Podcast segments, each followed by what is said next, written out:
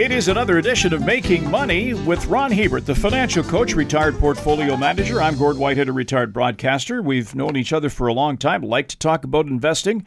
As we pointed out recently, this is a show about financial literacy, trying to give you some basic fundamentals of how to get into investing, because this is stuff that just isn't taught in schools properly. In fact, it's not even taught at all in a lot of educational institutions. So we're trying to do our part to fill that gap in.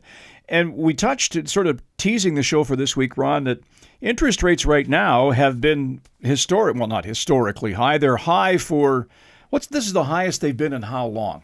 This is, would be the highest they've been since the crisis of 2007 to 2009. So 2000, if you look at the start of the crisis, 2007. 16 years. Yeah, about 16 years. So it's been a long time where investors have patiently collected virtually nothing on the fixed income parts of their portfolio.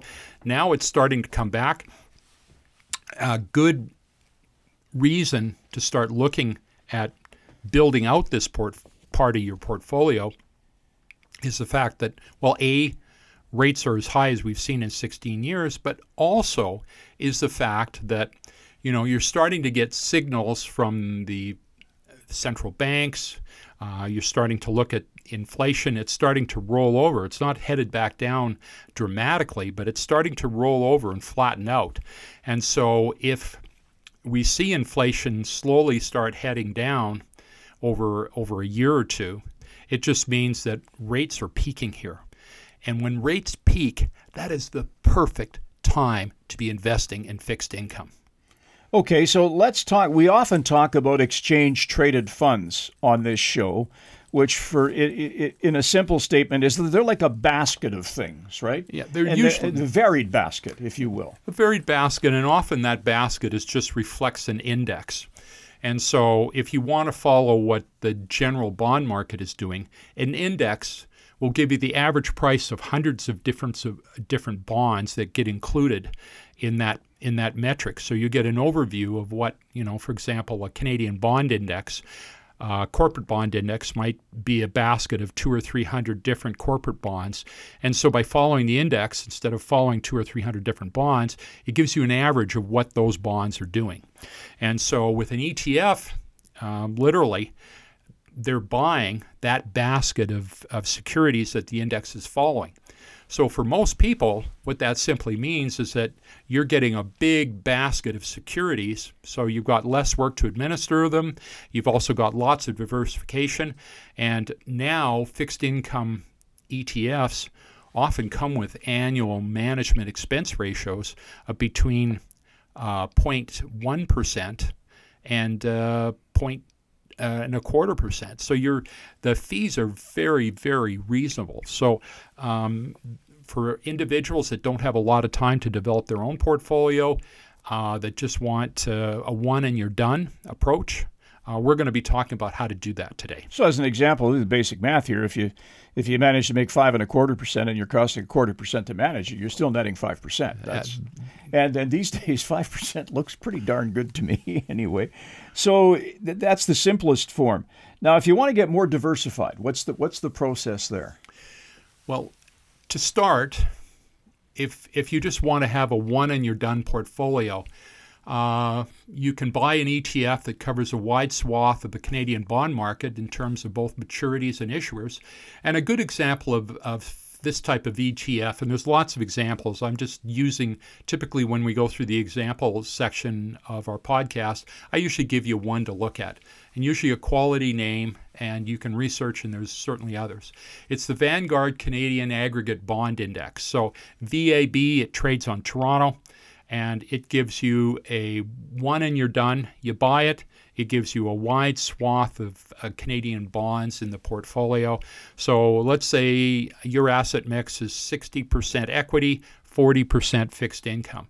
Well, if you wanted to, you decided you you don't want to have uh, guaranteed investment certificates and have to roll them over all the time. Well, you can just buy the Vanguard Canadian Aggregate Bond Index and you're done. Okay.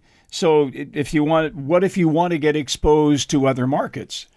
Well, then for can, instance, you want to get into the American market, as an example. Yeah. Well, you then then you can just add a small slice of your fixed income portfolio and and put it in something that gives you exposure to other markets. And so, one uh, advantage uh, is it gives you more diversification. And certainly, the U.S. market does that because it's the biggest bond market in the world by far and uh, you can get exposure to it through uh, an American bond ETF. An example of that would be the Vanguard U.S. Aggregate Bond Index, and it's hedged to Canadian dollars. So, literally, if um, you have movement in currency, it tends to hedge that out, which uh, especially you know if you have if you put money in the US dollar and it drops like a stone this this kind of protects you from that happening so you might consider if in the fixed income part of your portfolio. You might put 60% or 70% in the Canadian uh, bond ETF, and you might put 30 or 40% here. If you want to own two ETFs, here again, two trades, you're done.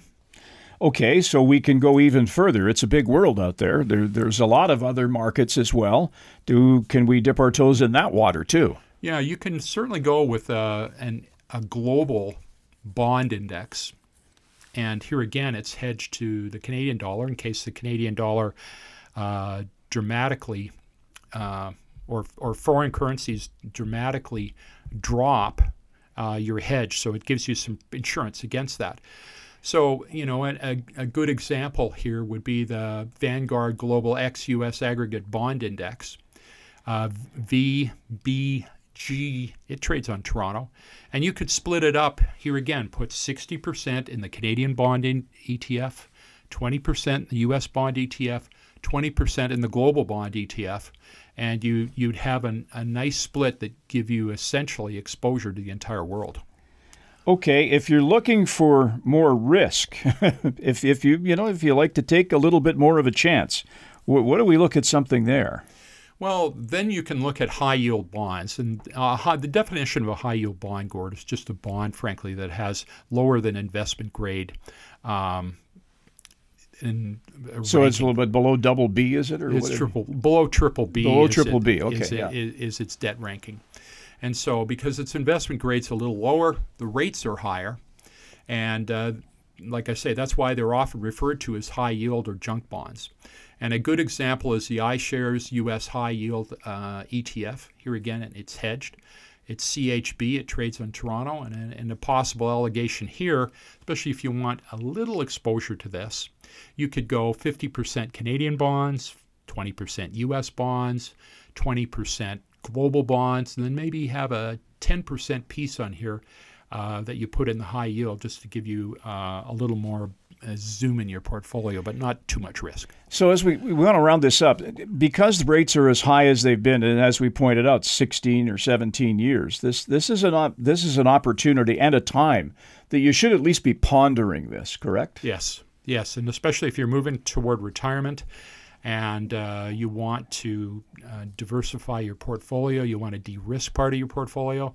Well, it's the first time in a very, very decade and a half where you've been able to get decent yields on the fixed income side of it between 5 and 7%.